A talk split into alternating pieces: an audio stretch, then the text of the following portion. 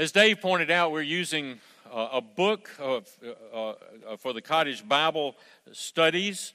Uh, it is uh, by Dane Ortlund, and it's gentle and lowly. And so, our worship services, our sermons are choosing passages, primarily the the focal passage of each of those Bible studies. Uh, this Bible study, this the chapter two, and I recognize that with all sorts of things going on in terms of COVID, in terms of, of uh, snow and ice and everything, our different groups may be on different schedules. Uh, but uh, this is from chapter 2, where the, the author of the book refers to Matthew 14. Uh, and uh, I am using a parallel passage, which is Mark chapter 6, for the message this morning. The main reason is uh, the, the illustration, the parallel uh, that is given by Mark, that's recorded by Mark, um, where he says he felt compassion because the people were like sheep without a shepherd. That's not recorded in Matthew, but it is recorded in Mark. So that's where we are the feeding of the 5,000. Let me point out that Jesus also fed the 4,000. Uh, since Scripture tells us that if we recorded all his parables, miracles, especially his miracles, uh, you, we would just have the, uh, the, books we would have would just overflow the world. And so, um, how many times did he feed the 5,000 or the 4,000 or the 3,000 or the 2,000, 10,000? I don't know, but we know he did those two times, the 5,000 and the 4,000. Because at some point later he asks, "Do you not understand that when you know when you picked up so many fragments after I fed the five thousand and then after the four thousand? He talks about both of them in the same in the same spot. But so we're just concentrating on one of these miracles, uh, the five thousand. Uh, in Mark chapter 6, beginning in verse 30. I'm backing up a little bit uh, to, to get an uh, sort of a running start with regard to the apostles themselves uh, as, as they see and evaluate uh, and incorporate eventually the meaning of this parable in their lives and in their teaching. Let word.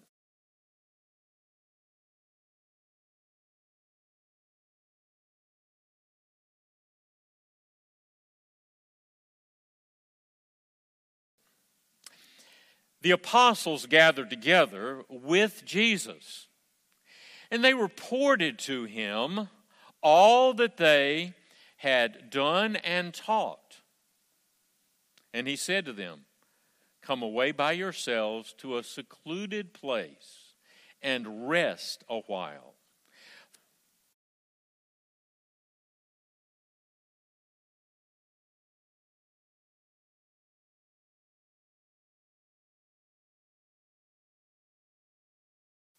'To a secluded place by themselves. The people saw them going, and many recognized them and ran there together on foot from all the cities and got there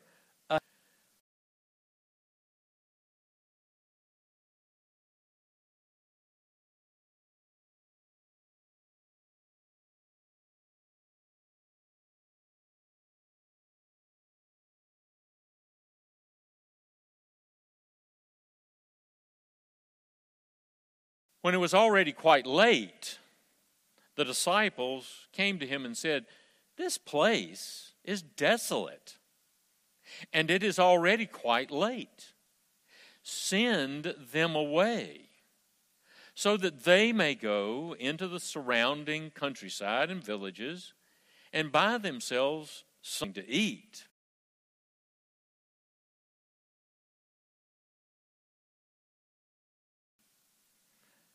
And they said to him, Shall we go and spend 200 denarii on bread and give them something to eat? And he said to them, How many loaves do you have? Go look. And when they found out, they said, Five, and two fish. And he commanded them all to sit down by groups on the green grass. They sat down in groups of hundreds and fifties. And he took the five loaves and the two fish, and looking up toward heaven, he blessed the food and broke the loaves, and he kept giving them to the disciples to set before them. And he divided up the two fish among them all. And they all ate and were satisfied. And they picked up 12 full baskets of the broken pieces and also of the fish. There were about 5,000 men who ate the loaves. Let's pray.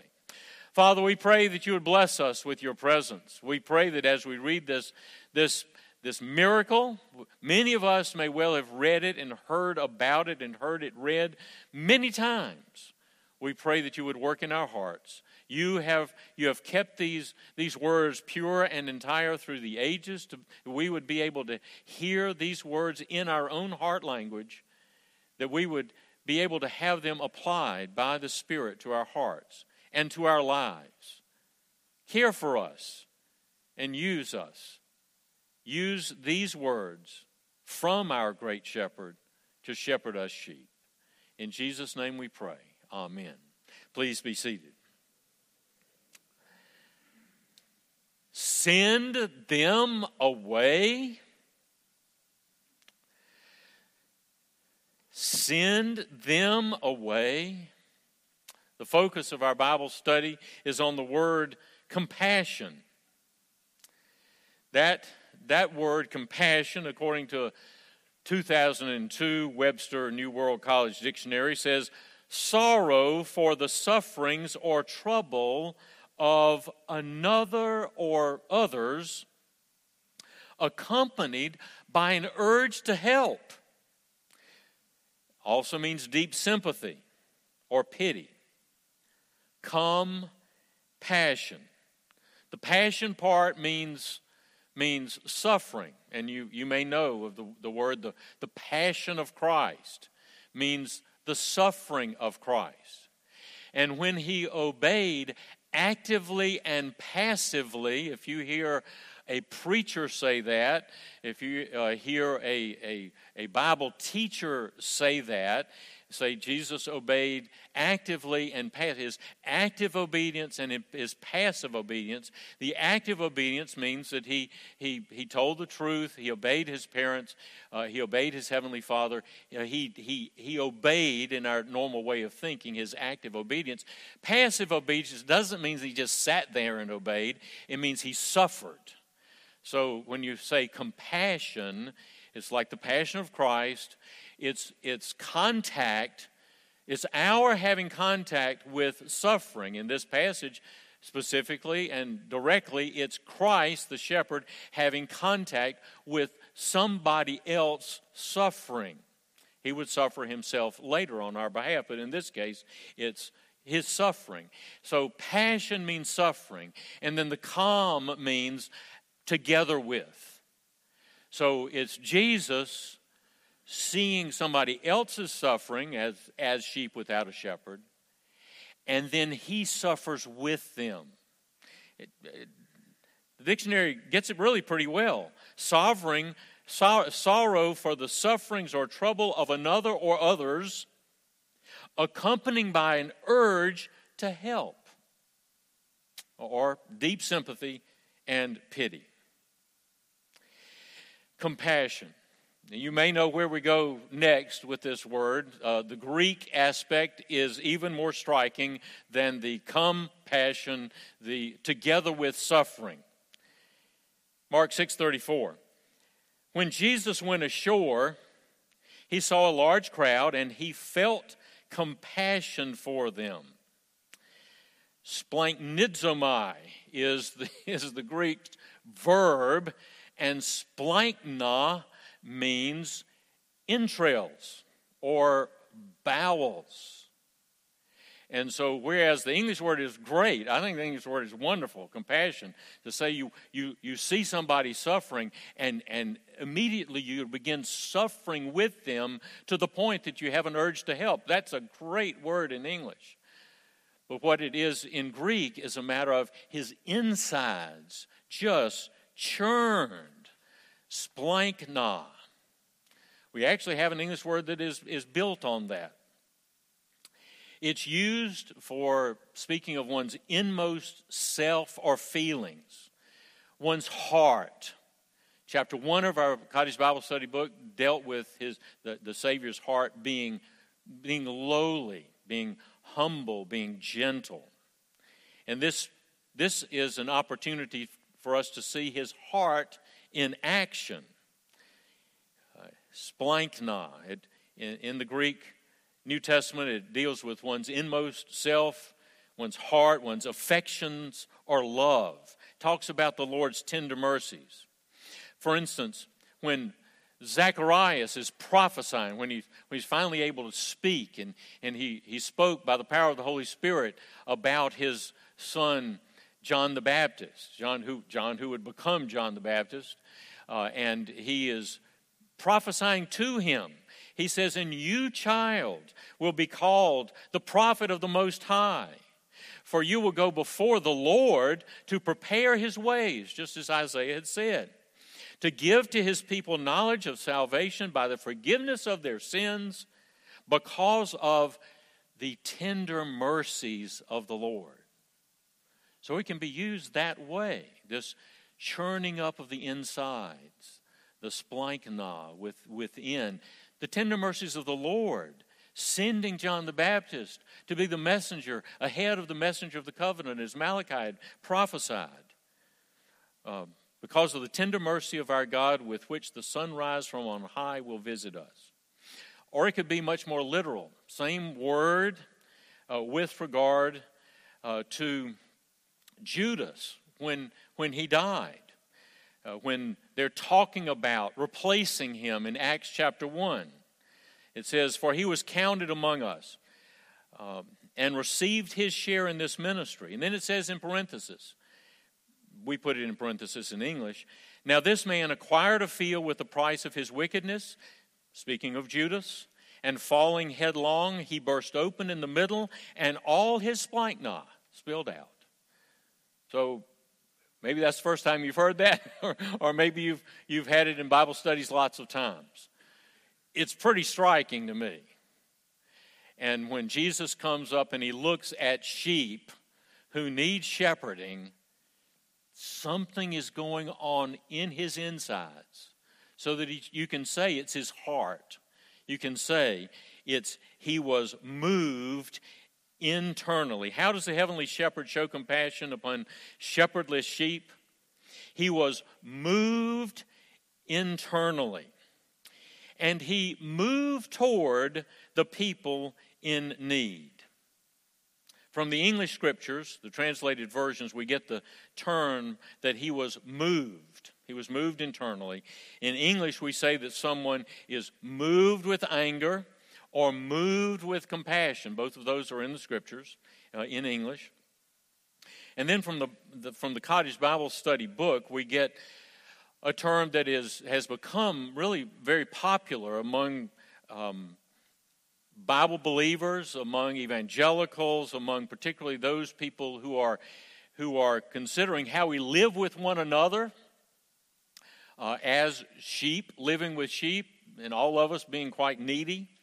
It's, uh, it, it, I think it came primarily from Christian Counseling and Educational Foundation uh, tied to Westminster Seminary, where, where we went, went in Philadelphia. Um, it's, it's, it's a word move toward. And that's what Jesus is doing, and that's what Jesus is teaching in this passage. He was moved with compassion inside, and then he moves toward the people. Sort of what, same thing that, that the Webster's says. He, he had a desire to help, and he wanted the disciples to have a desire to help, and they did have a desire to help. Um, in Matthew 18, we read um, about the, the, the unforgiving servant who had been forgiven much, lots of money that he owed, and then he was, he was wanting to take it all out on, his, on a, a, a servant a fellow servant who owed him just a little bit. And it says his Lord, when he found out about this, moved with anger. When he was moved with anger, he handed him over to the torturers until he could repay all that was owed him. And then in Matthew, when, Matthew 20, when Jesus hears two blind men sitting by the road outside Jericho crying out, Lord, have mercy on us, son of David, we read, we read moved with compassion. Uh, Jesus touched their eyes, and immediately they regained their sight and followed him. In our Bible study book, we had the first chapter about the heart of Jesus being gentle and lowly. It did not say that he's not going to be the judge. Did not, it did not say that he does not have wrath. But it does say we need to, we don't need to think about him as those who come to him for salvation. We don't need to think about him as, as a judge just ready to come down with the hammer on our heads uh, and uh, or to be looking for where we're where we're sinning and to, to, to have a lot of displeasure toward us, but that, that he loves us. That he says the only time he describes his heart in Scripture is at the end of Matthew 8, uh, Matthew 11, 28 through 30, uh, when, he, when he says that he's gentle and lowly in heart. And we can find rest for our souls. So we, we find that he treats us that way. And of course, we need to follow him in that humility. In chapter 2 of the book, we are looking at his action that he was moved internally and then he moved toward those sheep he moved toward, toward those sheep that were called disciples and, and he worked in them as well and, and helped them solve the problem well how, how hungry shepherdless sheep what was the disciples' suggested solution? Let's go back over that again. Verses 34 through 36. When Jesus went ashore, he saw a large crowd and felt compassion for them because they were like sheep without a shepherd. And he began to teach them many things. When it was already quite late, his disciples came to him and said, This place is desolate and it is already quite late. So they analyzed the situation very well. Place and time produced a problem, considering that they had been in this place and had, had come from distances and it was already quite late. So, what was their solution? Their solution was send them away so that they may go into the surrounding countryside and villages and buy themselves something to eat hungry, shepherdless sheep. So, according to the next verse, what was the shepherd's solution? And those of you who are, who are sketching in that, uh, that, that picture of the shepherd with the sheep, you can, you can think about that shepherd with the literal sheep, literal shepherd with the literal sheep. You can think about Jesus seeing us in our needs when we may be in a desolate place and when it seems like it's getting quite late asking for him to answer our prayers. Mark 6:37 says, "You give them, you give them something to eat. You give them something to eat." Why why did Jesus tell them that? Did he not know they did not have enough food to feed 5,000 men plus women and children? Mark 6:44 says there were 5,000 men who ate the loaves.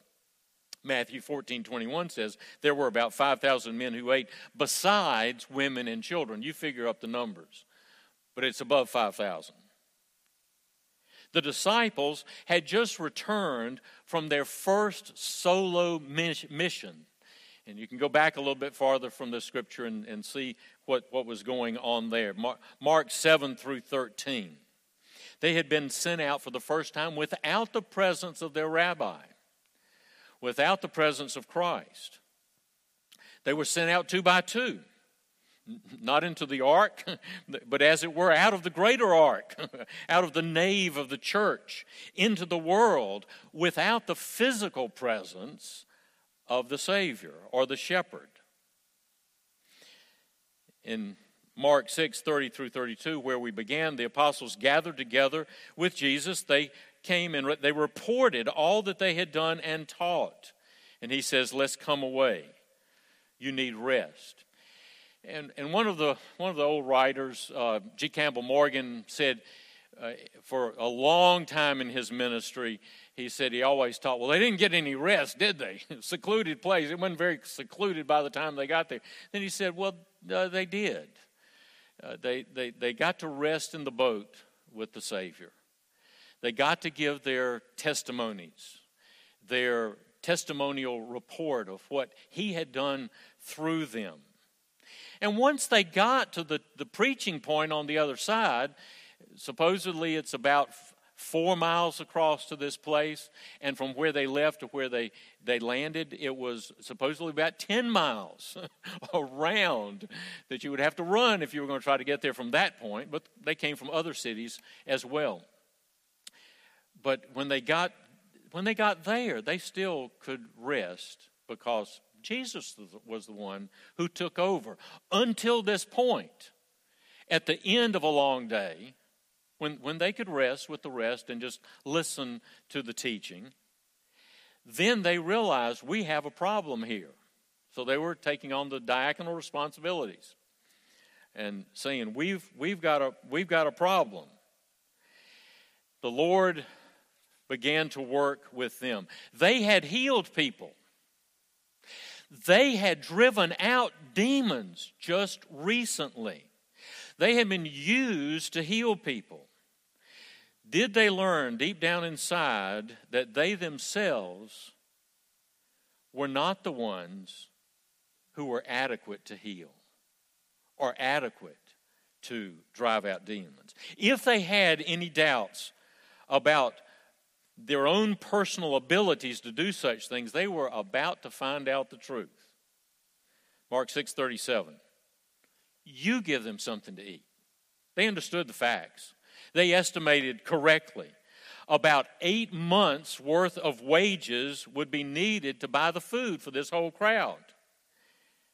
Then there would be going to the places to find the food where those places those places didn't bake ahead of time, they baked every morning. And this was getting, this was evening. Where were they going to get that? And then they had to transport the food back. I mean, can you think about a, a wedding reception where there are 6,000, 8,000 people there? And, you got and you're responsible for getting the food back to them, even if it was just bread and fish. What does Jesus ask? He says, How many loaves do you have? Go look, he says in Mark. And when they found out, they said, verse 38, five and two fish. Two fish. What do you have? What do you have? Like Moses. What did Moses have to split the Red Sea? Exodus 4 2. The Lord said to him, What is that in your hand? And he said, A staff. Did Moses have the ability to turn his staff into a serpent? Did Moses have the ability to strike a rock that water might flow from it? Could he raise his shepherd's staff over the Red Sea that it would part and then again that it would flow back to its normal location? What is that in your hand? When God asks you that, he is, is he wanting to focus on your ability? No. He teaches the disciples in this passage. And he teaches us to recognize our inability. When he says, Go look, how many do you have to accomplish this situation, to take care of this problem?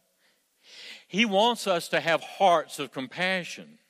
And then he wants us to act upon what we see and hear among the shepherdless sheep.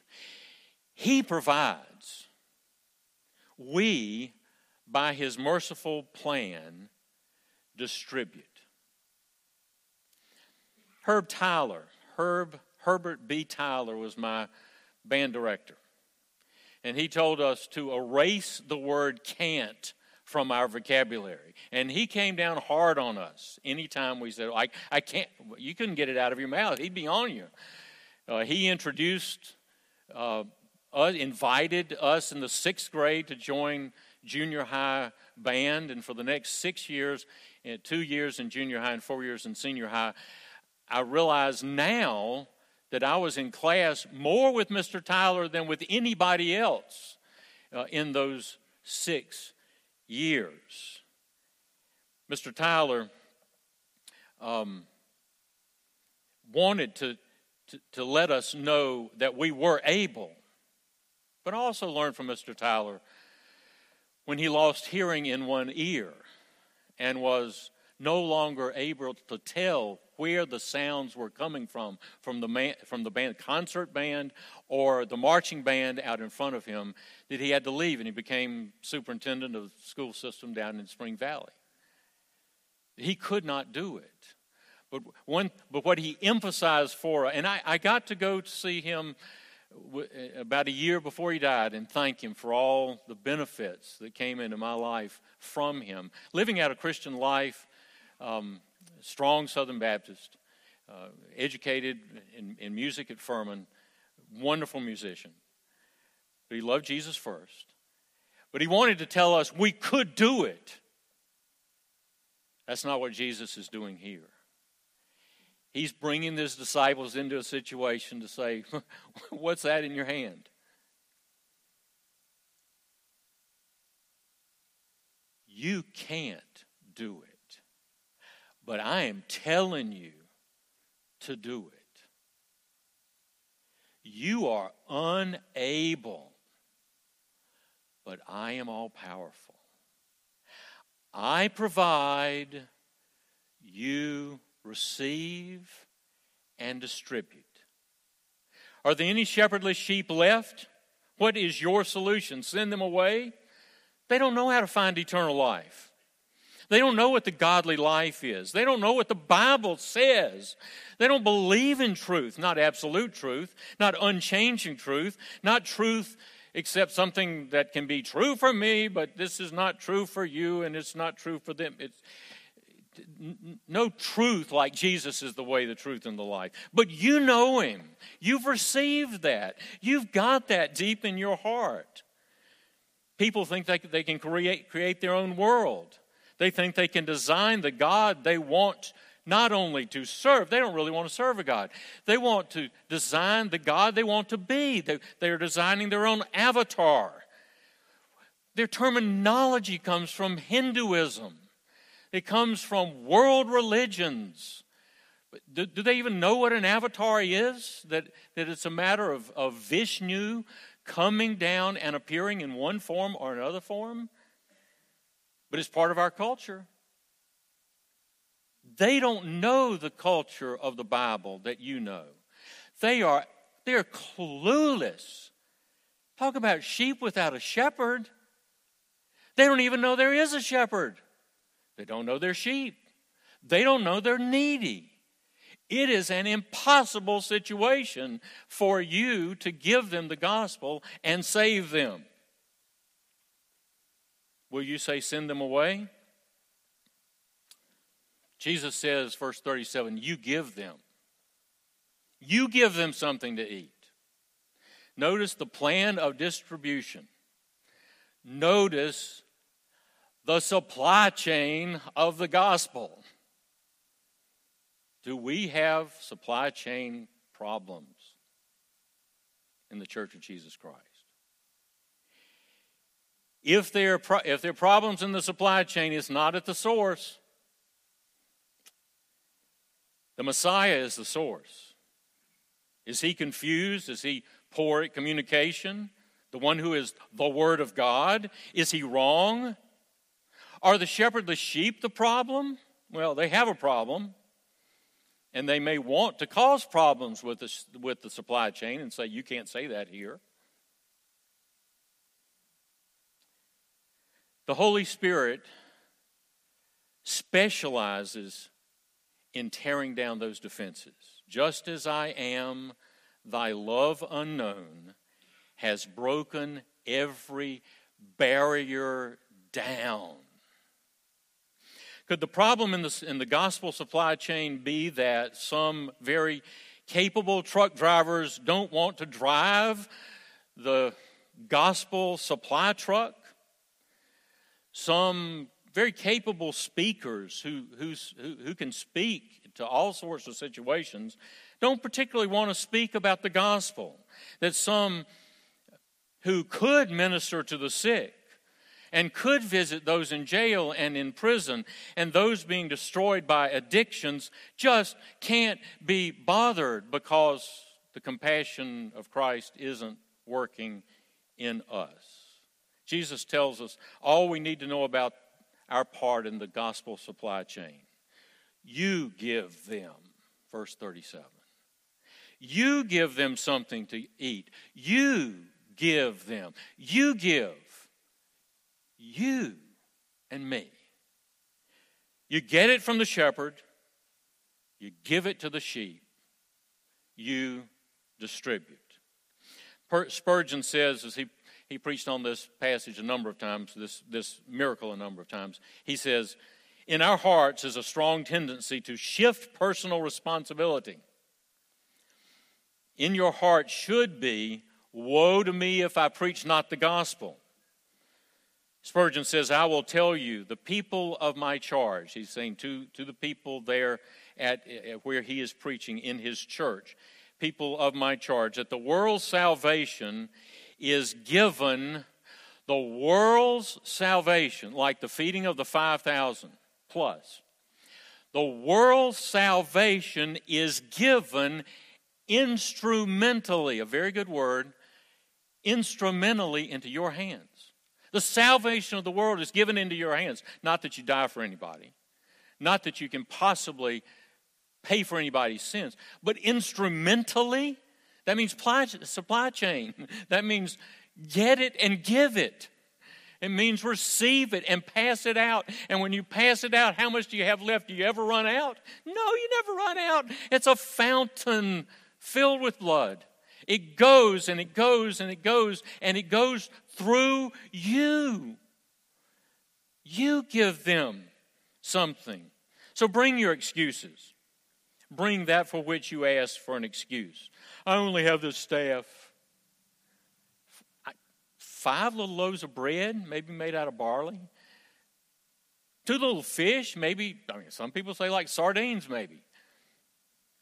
Bring them to the Savior and see, see what happens. Bring your excuses. And he'll say, Yes, you're right. you, you can't, you are unable. Now go do it. That's what he says. When you distribute, you'll have more left over than you gave away, more than you can imagine. And the sheep will be satisfied, and new life will have begun. Living, really living, will have begun. New life that you got to plant. It's not your seed, it's not your ability, it's not your power, but Jesus says, go do it. And the Spirit is right there ahead of you and behind you and with you and in you, and it happens. And I believe that anytime you go talk to any individual and you share the gospel in the weakest way you have, just as weak as you are, I mean, I mean, how powerful are sheep? And in spite of all the mistakes you make, and in spite of all your selfishness and your fears and everything that's going on inside you, when you see that life take place, when you see that sprout up, when you see the new life, you will understand that this is as great a miracle as feeding 5,000 physically hungry people. And as you go, some people would preach this whole passage with regard to feeding people physically. Don't neglect that part. Don't neglect the part about salvation. But don't neglect when you're ministering that there can be all sorts of hunger. In this action, as we are moved internally and we move toward people with problems, it's all together spiritual and physical ministry and service and love. And since this is Human Life, Sanctity of Human Life Sunday, I'll share a, a new insight for me from Matthew 25. I know about the sheep and the goats. I know about being thirsty, and you gave me something to drink. So, so when a believer gets to glory and and and the, and the Lord speaks to him and says, "You fed me when I was hungry. You came to see me when I was in prison." You say, "I, I, I didn't go see you in prison. I, I, didn't feed you. You were in heaven. You were sitting on the throne of glory. How could I do?" That? No, when you fed one of the least of these, you fed me. You took care of me. All sorts of ways to take care of one another. The least of these, Matthew 25, 40. The least of them, the least of these, Matthew 25, 45. So, who are the least of these on this Human Life Sunday? This is the first time I've thought about this just this week. Who are those who may never have the possibility of ever being able to sit at a table and actually eat a loaf of bread or part of a loaf of bread? Who might not ever have the opportunity to get sick and be healed? Who may not even be able to see the light of day? is Christ not saying, when, when you came and were moved with compassion and you went to help somebody in trouble